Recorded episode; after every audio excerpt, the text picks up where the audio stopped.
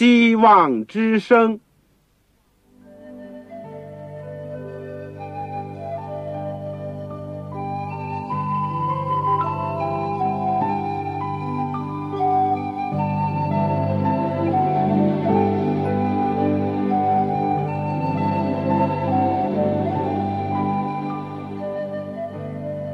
各位听众朋友，各位弟兄姐妹，欢迎您收听信徒培训这个节目。教会的兴旺不单表现为人数众多，更要求教友的素质好。为了使教会真正达到人丁兴旺，有灵性健壮，希望之声特别为广大的信徒制作了信徒培训这个节目，满足主内同工同道的需要。信徒培训由黄牧师主讲，将有多种课程推出，欢迎弟兄姐妹们踊跃参加。下面我们就把节目时间交给黄牧师。各位亲爱的弟兄姐妹，各位主内的同工同道，你们好，欢迎你们收听希望之声的信徒培训的节目。这个今天呢，我们是要讲教牧学的第八讲，教牧学的第八讲，这题目是关怀社会的必要和它的合理范围。经文呢是在马太福音第五章十三到十六节，罗马书十二章十七节下半段。我们这个信徒培训的节目呢，过去曾经推出了好几门课，第一门就是基督的生平和教训，有三十六讲；第二门课是圣经要道和神学，有四十四讲；第三门课是末世论，有十二讲；第四门课是护教学，有八讲。以后呢，有正道法，有八讲。我们现在就来到了教牧学，所以各位呢，希望你们能够按时的收听。在我们教牧学后面呢，我们还有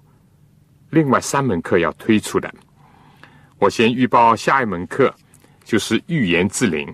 预言之灵，希望大家能够自己收听，也介绍其他的弟兄姐妹来收听。如果你们因着什么缘故缺了课，我们在周末会重播每一周的新课。我们也希望在这个所有的课完成以后，如果根据需要，或者我们会重播。但是不管怎么样，希望大家能够为这个节目祷告，希望对听的讲的都能够有帮助。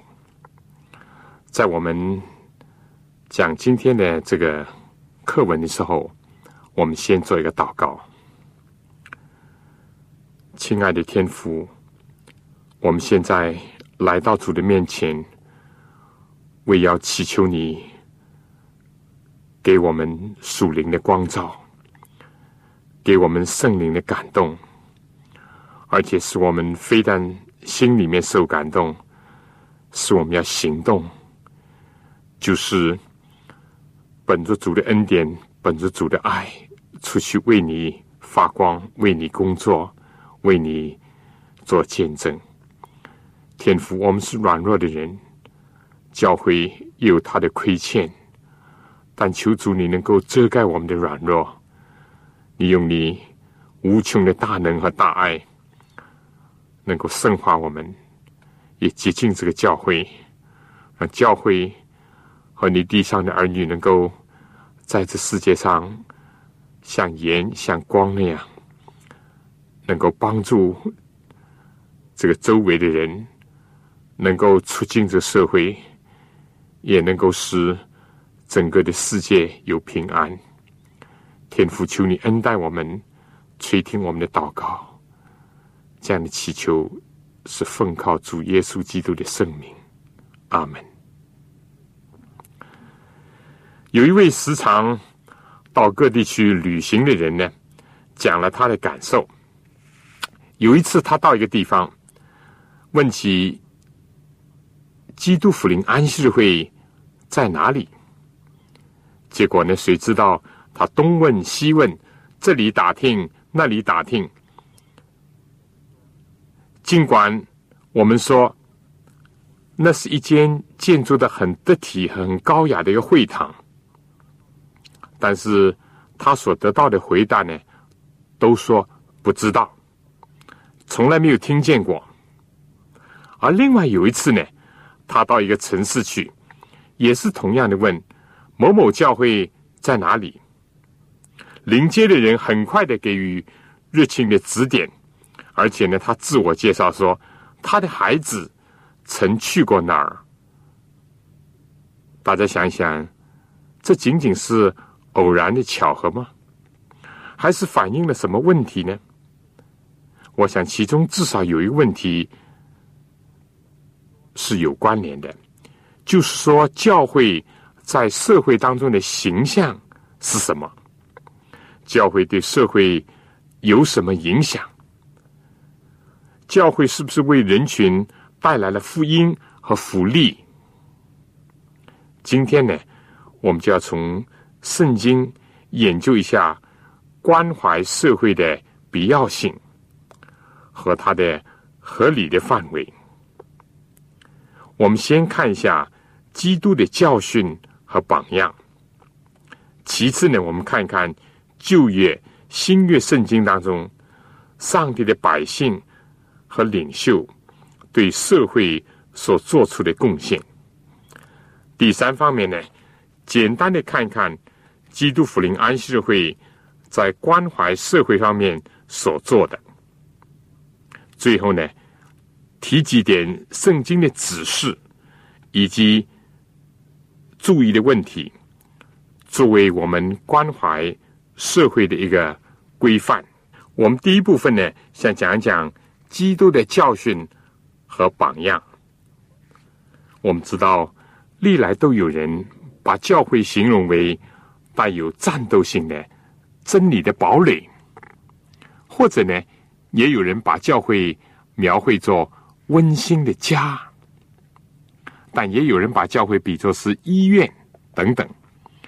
这些都有他们对教会有见地的独到之处。当然，圣经上耶稣把教会当作一个羊圈，当作一个灵宫，当作葡萄树等等。但是最最为人所知道的是耶稣在登山宝训当中所说的，你们是世上的盐，盐若失了味，怎能叫它再咸呢？以后无用，不过丢在外面被人践踏了。你们是世上的光，晨照在山上是不能隐藏的。人点灯不放在斗底下，是放在灯台上，就照亮一家的人。你们的光也当这样照在人前，叫他们看见你们的好行为，便将荣耀归给你们在天上的父。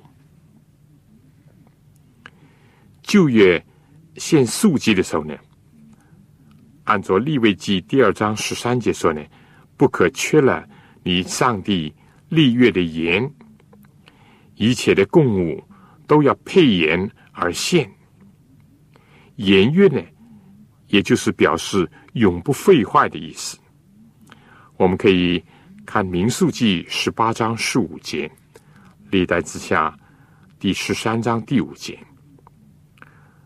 这呢，我们可以看作是主和他百姓所立的永约，因为主是永不改变的，上帝的应许不论有多少，在他都是是的。耶稣基督昨日、今日一直到永远是不改变的，他的意义、他的功劳都是一样的。耶稣自己又称，我是世界上的光，跟从我的不在黑暗里走，必要得着生命的光，而且呢，他的光是真光，照亮一切生在世上的人。约翰福音第一章第九节，写第四个福音的使徒约翰说，他的荣光正是父独生子的荣光。现在耶稣呢，由他的门徒组合而成的教会呢，应当是世上的盐和世上的光。基督让教会和他分享他在世界上的作用和见证。盐和光呢，是生命所不可缺少的东西，也是健康所不可缺少的东西，也是使生活有兴味有色彩的东西。两者都能够防腐灭菌。盐不和其他的物体接触，灯放在斗底下呢，都会失去了效用。教会如果脱离人群，脱离社会，不把自己融合在人群当中，不把自己投在社会上呢，就好像十味的盐隐藏的灯一样无用，人群社会得不到益处，上帝呢得不着荣耀。耶稣论到自己说，人子来不是要受人的服侍，乃是要服侍人，并且要舍命做多人的赎价。马太福音第二十章二十八节。耶稣的一生周流四方行善事，他医治服务的时间呢，比讲道更多。一直到被捕的那一夜，耶稣还医治一个耳朵被削去的一个差役。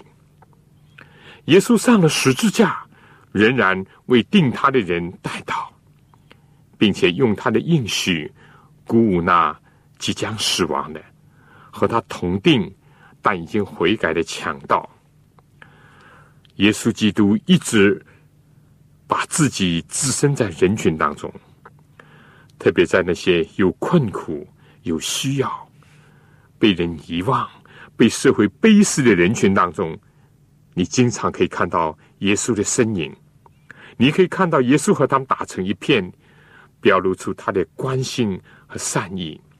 并且取得他们的信任，然后再向他们诉说天父对人类的大爱，并且呼召他们跟从他。耶稣不但关怀人灵性的需要，耶稣也关怀人身体的需要。他见一大群人听了一天的道，不忍得他们饿了肚子回家，虽然不是为他们行神迹，在旷野是摆宴席，但是耶稣还是提供了足够的健康的食物让他们充饥。耶稣也不单单是关心成丁，也关心老人小孩和妇女。他不单单垂顾自己以色列的同胞，外族的异邦人呢真正的需要，他也从不疏忽。他叫人学习那个好撒玛利亚人，要照顾同类，特别是对于危机受难者要竭尽全力，以及无微不至的照料。同时呢，他也责备那些假冒为善的祭司，或者是专顾自己的利未人，他们对别人的死活漠不关心。他也斥责法利赛人把难担的重担加在人的身上，自己连一个指头都不肯动。而在公山羊、公绵羊的比喻当中，马太福音二十五章三十一到四十六，表明在审判的时候，不是看神学争辩的一些胜负，而是看是否为小子里的一个他们的身心的需要提供了服务。耶稣也吩咐门徒把船要开到水深之处打鱼。他不求天父叫门徒脱离世界，反是差他们进入世界，正像他进入世界那样。他吩咐门徒要得人如得鱼，不是要离世所居，而是要深入社会，深入人群。今天的基督徒弟兄姐妹，我们就是要听尊主的吩咐，而且要追随耶稣基督的脚踪，为着别人今生和永世的利益而服务。我想在我讲第二段，就圣经当中上帝的子民对人群社会的贡献之前呢，我请大家听首歌《在这时代》。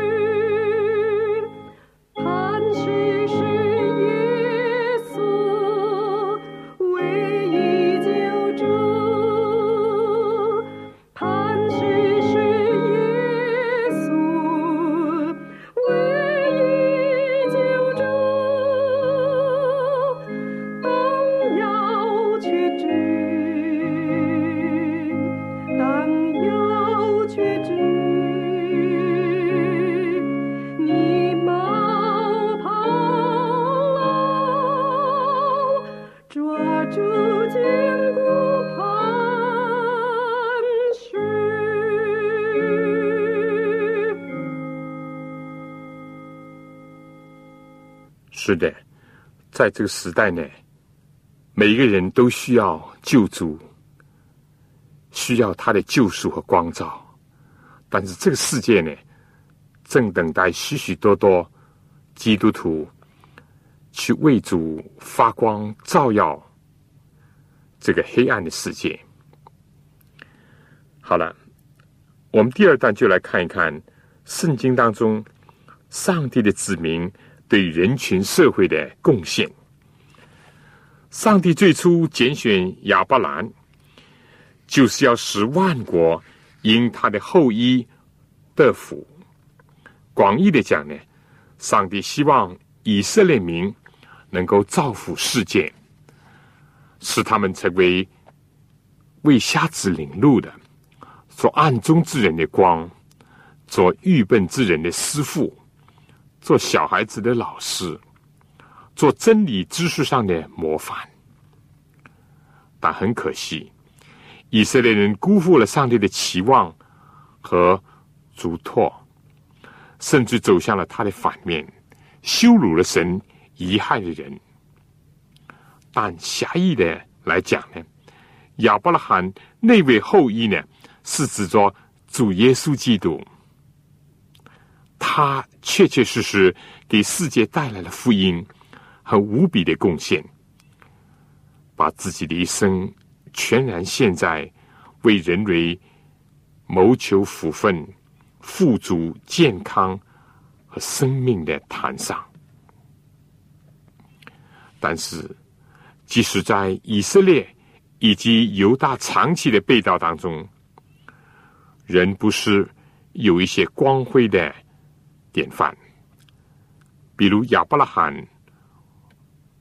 为他所到之处的有灵造福，而约瑟呢，不论是在买他的主人家里，或者是在黑暗的冤狱当中，或者是在埃及大遭饥荒的时候呢，都是为他四周的人，甚至于通过的人，献上自己的才智和辛劳。哪怕像但以理和他的三个朋友，虽然被俘虏做人质，但他们的脚踪呢，仍然是非常的佳美。在他们所到之处，在异国，他们去影响暴君，他们改革时弊，他们眷顾平民。至于更多的先知，他们是甘愿冒生命的危险。这个催出时代的号角，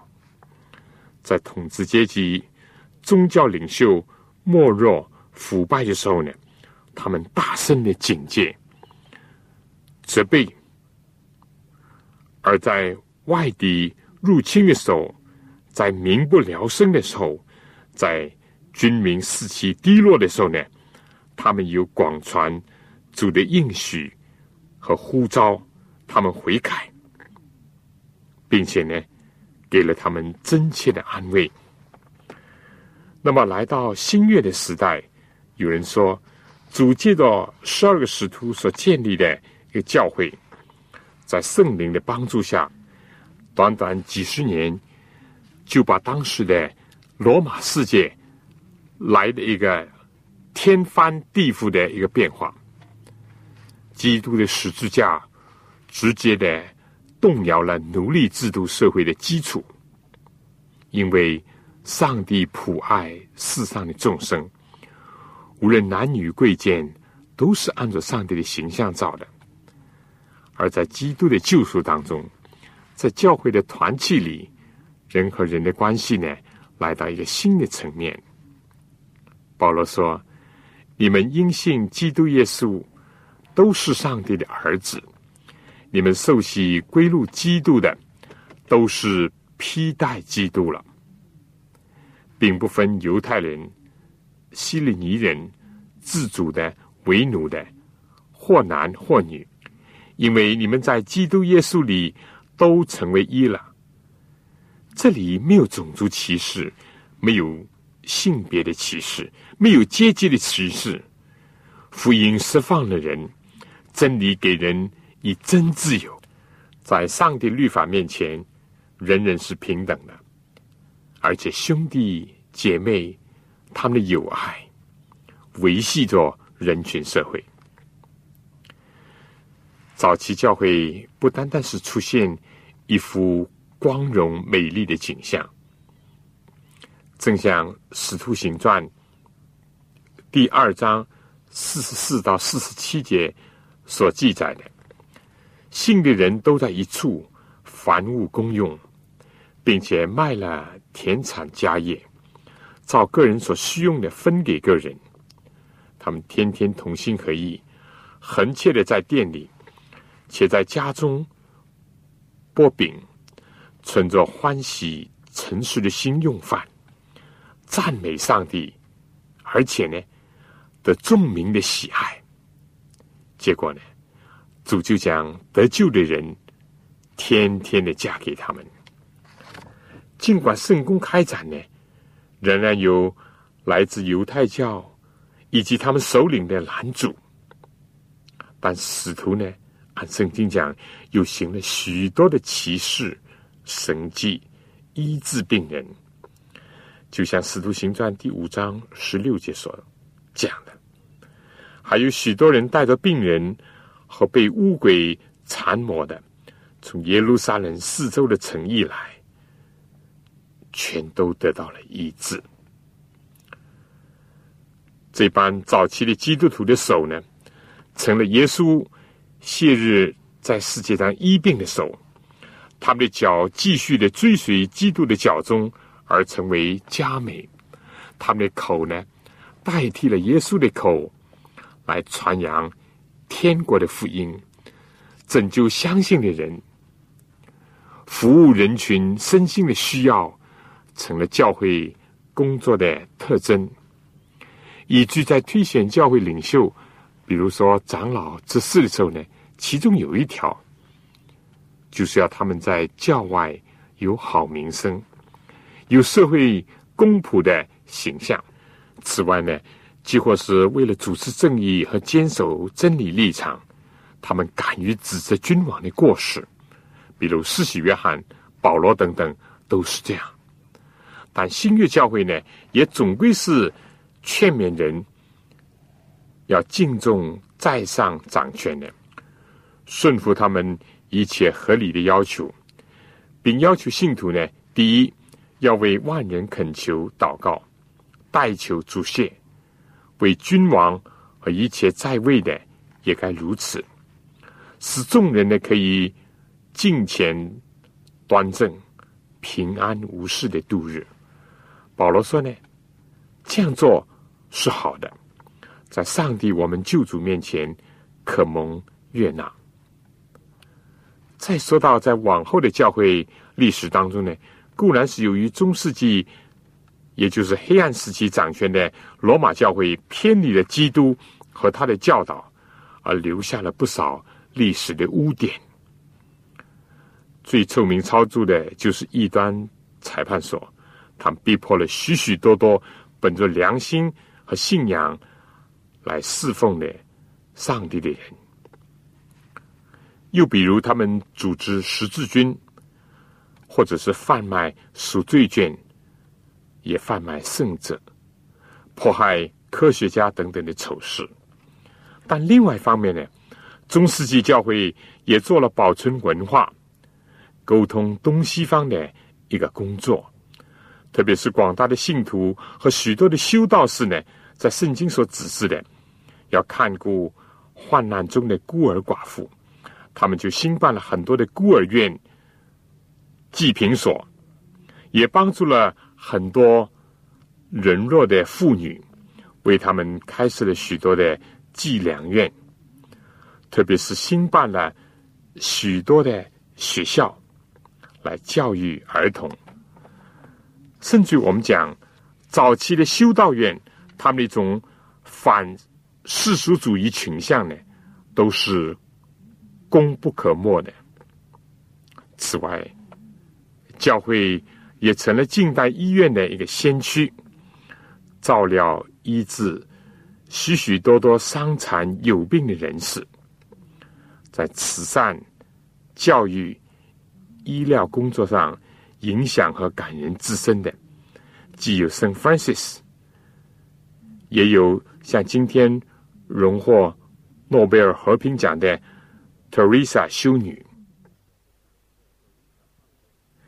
我想哪怕下面这个结论不全面，但是凡是社会上没有偏见、没有成见的人，总认为信教人是善的，宗教是教人与人为善的。古以色列民和历代的教会，如果能够更好的也更忠实的遵照主的教训和榜样去行的话，那么这样一来，将能够多么的荣耀上帝，以及造福世界上的人群啊。我想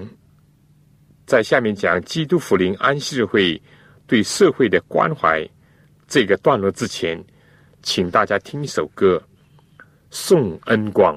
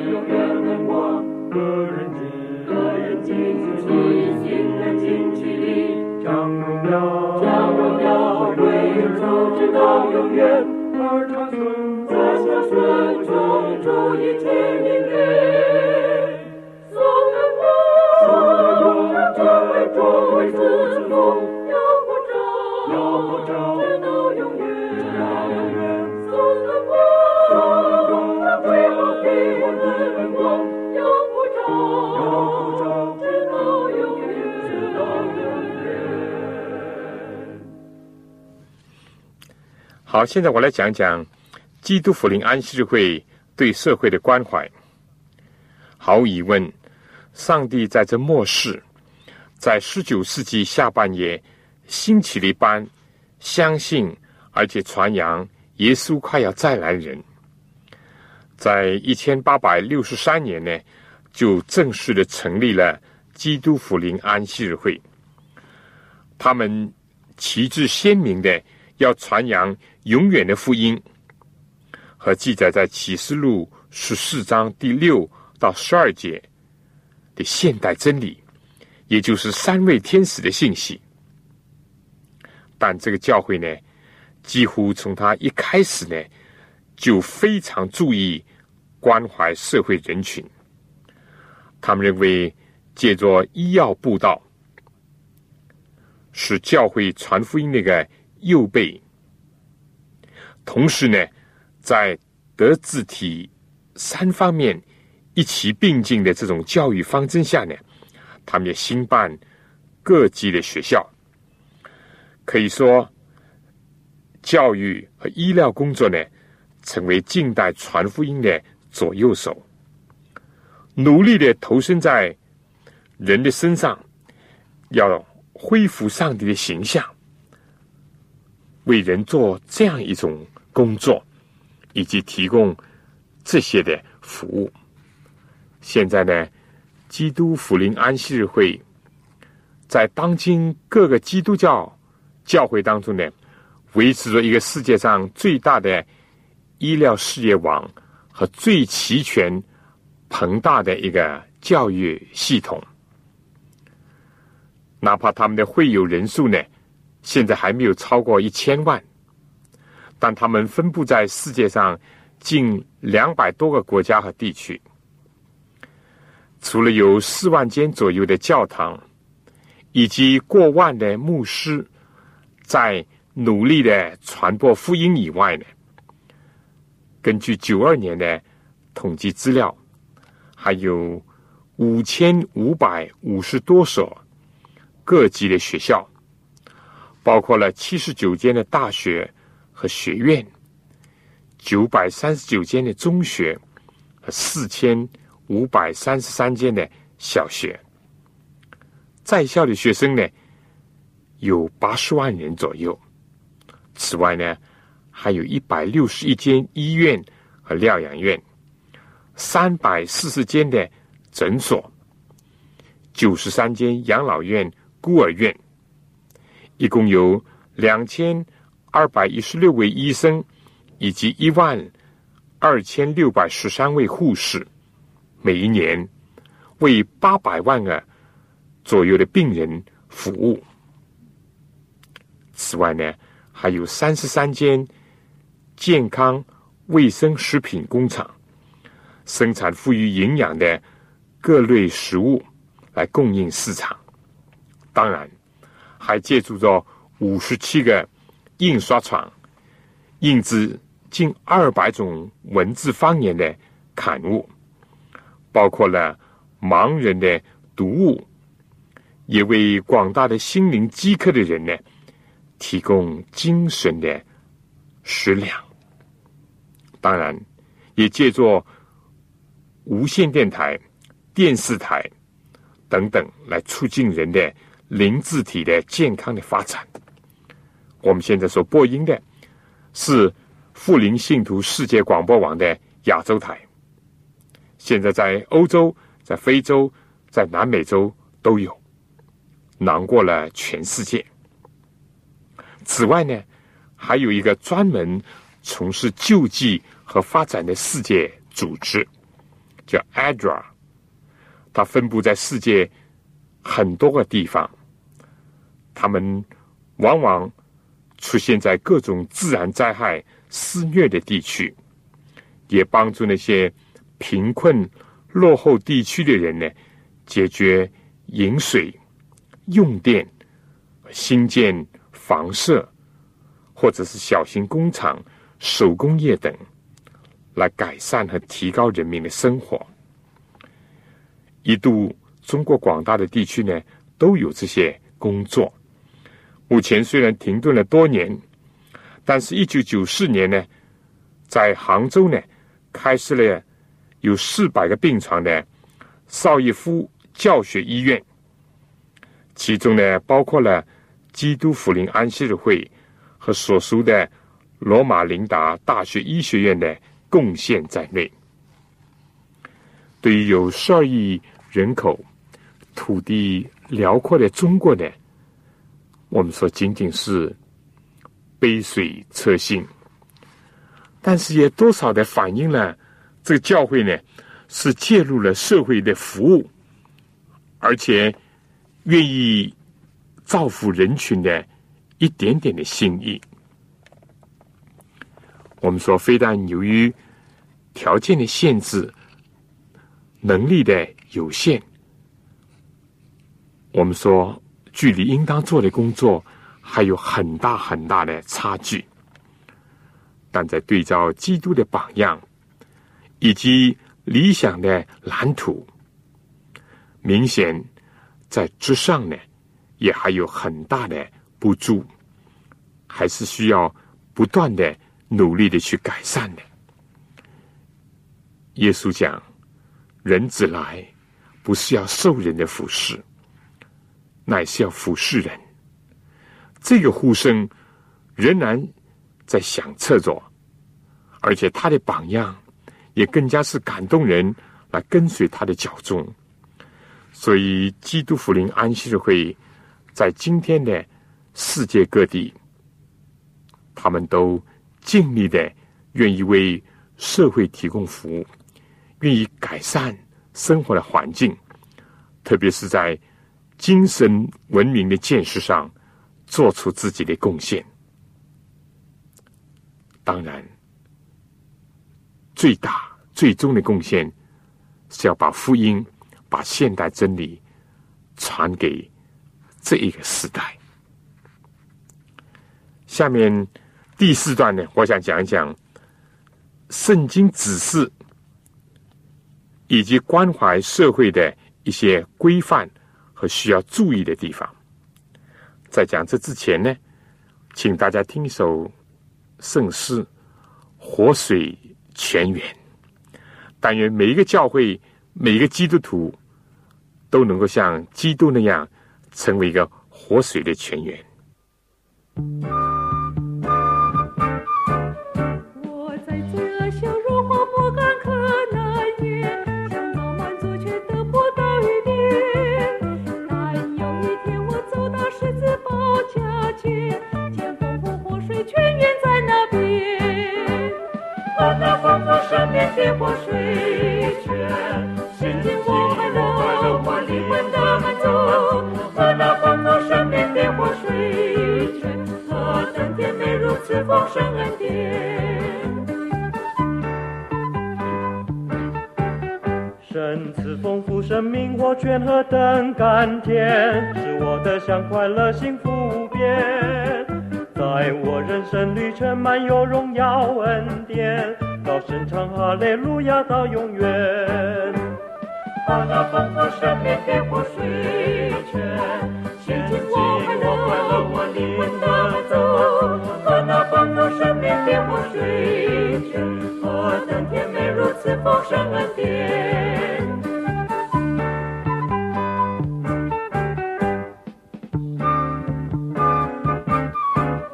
我在罪恶羞辱荒漠干渴难言，想找满足却得不到一点。走到十字宝架前，见丰富活水泉源在那边。把那丰富生命的活水泉，心情我快乐，我灵魂的满足，和那丰富生命的活水泉，何等甜美如此丰盛恩典。神赐丰富生命活泉和等甘甜，使我的享快乐幸福无边。在我人生旅程满有荣耀恩典，高声唱哈利路亚到永远。把那丰富生命的活水泉，心情我快乐，我灵魂的满足，把那丰富生命的活水泉，何等甜美如此丰盛恩典。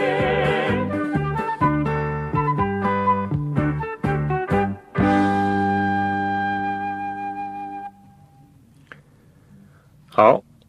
现在再来讲一讲圣经关于社会服务的一些指示，以及关怀社会的规范和要注意的几方面。在指出了，甚至于在上面强调了教会教牧人员要深入社会人群，要关心他们的痛痒以及生活所需以后呢，我们一定要看到另外一个事实。单单顾旧灵而不管日常生活的需要是错的，反过来讲，只顾得忙这个忙那个，却忘记了传福音的根本呢，也是错的。两者呢，应当兼顾，而且要恰到好处。过犹不及，物极必反，都是应当汲取的真理。耶稣在马太福音第二十章二十八节表明呢，他非但是在服务上为人留下完美的榜样，因为他说，人子来不是要受人的服侍，乃是要服侍人。但是他更加是舍命以赎我们的救主。因为紧接着这句话他说，并且要舍命做多人的赎价。在耶稣行五饼二鱼的神迹上呢，我们既看到前面所已经提到的耶稣是对人的身心两方面的需要都是坚固的一位，但是当耶稣一旦后来他发现有些人到处在找他跟他，但是为了什么呢？甚至于他们还不是为了看神迹，他们无非是为了吃饼得饱。耶稣就直白的规劝他们说，不要为那逼坏的食物劳力，要为那存到永生的食物劳力，就是人子要赐给你们的。大家可以看约翰福音第六章二十七节。而且紧接着这样呢，他就发挥了一篇可以说整整一篇有关生命质量的教训。耶稣在其中说到，叫人活着的乃是灵，肉体是无益的。我对你们所说的话就是灵，就是生命。约翰福音第六章六十三节。这是一个很好的例证，既说明社会服务行善和救灵工作的关系，也说明他们的目的和范围。另外一次，当个毯子被抬到耶稣面前，耶稣出人意外地说，小子，你的罪赦了。以后当然呢，也因为他和他朋友的信心呢，确实耶稣还是医好了他的疾病。耶稣知道对什么人什么才是最重要的、最紧迫的。尽管耶稣并不疏忽任何的一方面，但是耶稣也告诉我们要关怀人群，但是也不要盲目而行。有一次耶稣带着彼得、雅各、约翰上山祷告，顿时之间呢改变了形象，而且呢脸面放光，有摩西和以利亚来和耶稣交谈。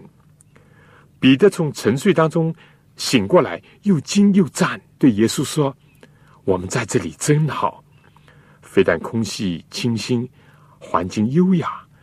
而且天上的荣光焕发，又有摩西以利亚在这儿显现，当然是好了。接着呢，彼得就对耶稣说，主若愿意，我就在这里搭三座棚，一座为你，一座为摩西，一座为以利亚。但耶稣并没有应允他，为什么呢？山下有人等着要获得帮助，那里有一个做父亲的，为着自己儿子害癫痫得不着医治，而他的门徒也无能为力的时候，这位做父亲的正痛苦越绝。所以耶稣要下山，彼得、雅各、约翰要领受了天上的异象以后呢，彼得要下山服务。在责任未尽、工作没有完之前，没有人应该享清福。灵修要紧，服务也要紧，上山好，下山也必要。另外有一次，耶稣来到伯大尼，就是他所爱去的一个家庭。圣经说，妹子玛利亚在耶稣脚前坐着听他的道，而他的姐姐呢，马大侍候，各得其所，各有所长。但是马大因为事后的事多，心里就忙乱了，就进前来说，主啊，我的妹子留下我一个人事后，你不在意吗？请吩咐她来帮助我。问题不在于这个工作和服务，但即使是为了主而工作以及服侍主，如果因此就忙乱，破坏了自己内心的平安，更加是怨天尤人的话，那么问题就来了。听耶稣怎么回答他呢？耶稣非但没有依从马大的建议，而且实质上是带了一点压力，也对马大呢提了一点意见。他语重心长地说：“马大，马大，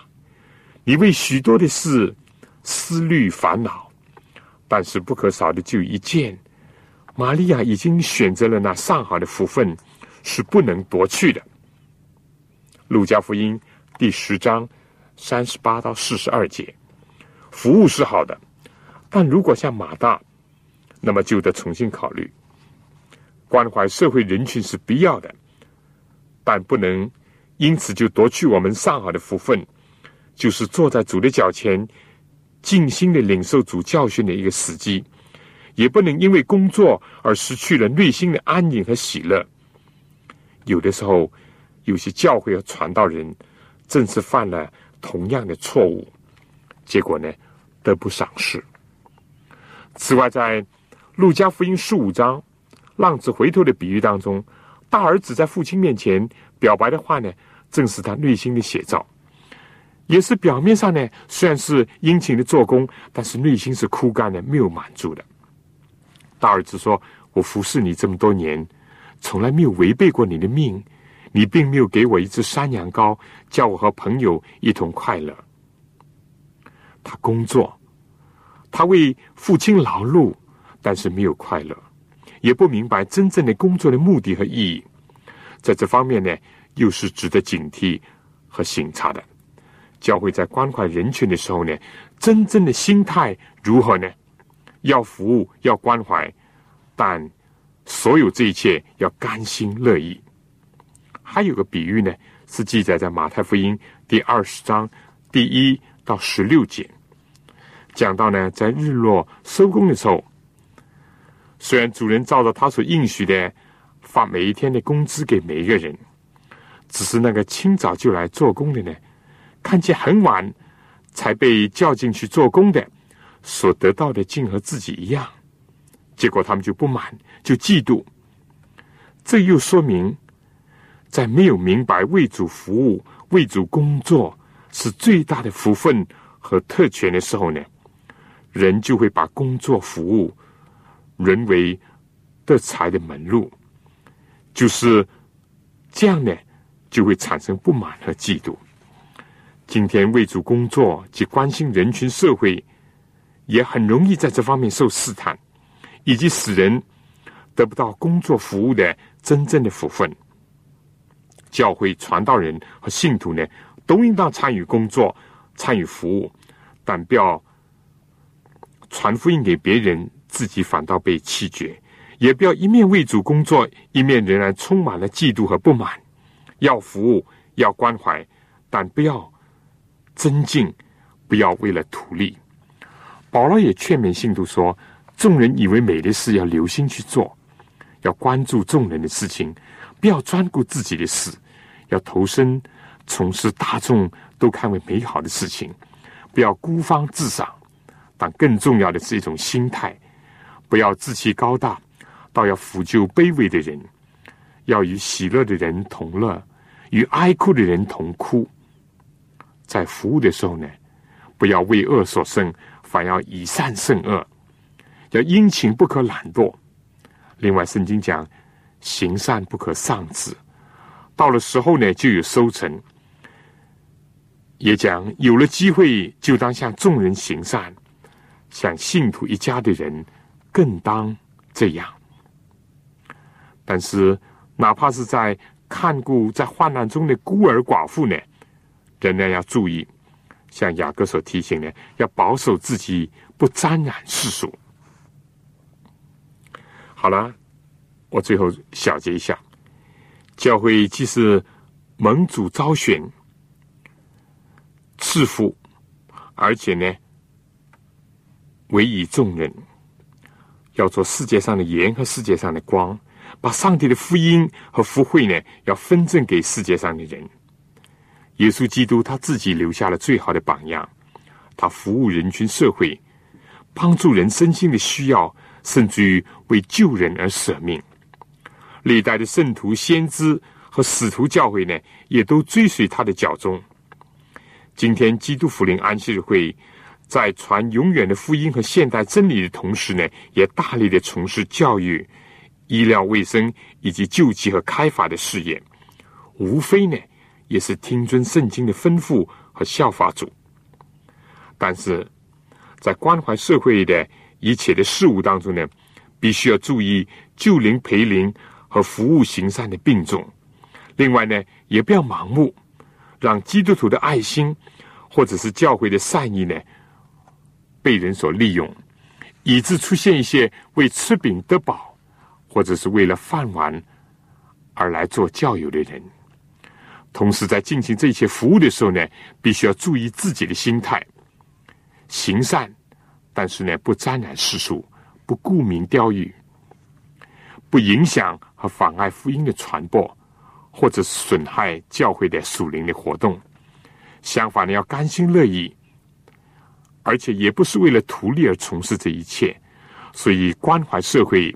也是教牧人员所应当重视的一个方面，必须让教会在这弯曲悖谬的时代，在人心冷落、危机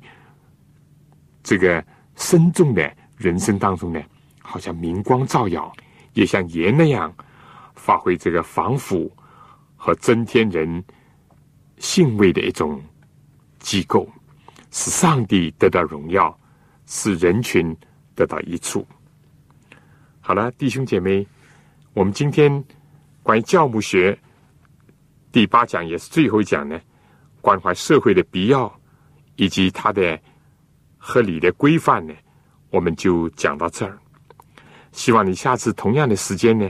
收听我们特别为你准备的信徒培训的节目。我再说，下次我们要看预言之灵，你知道吗？如果你不够清楚，或者想进一步的研究，就请你来收听，而且介绍其他人来收听。同时呢，希望你写信来和我分享你自己的新的体会，或者还存在什么问题，我们彼此来学习，彼此来交流。你写信来呢，我还有本小册子，就是《天下之大经》，要送给您。这或者对你有的时候在帮助别人的时候有所作用。你写信来，请寄香港邮政总局信箱三一零号，香港邮政总局信箱三一零号，或者是七六零零号，信封上写着“望潮收”，望就是希望的望，潮水的潮。好了，我们下次再见，愿上帝赐福给您、您的全家和您的教会。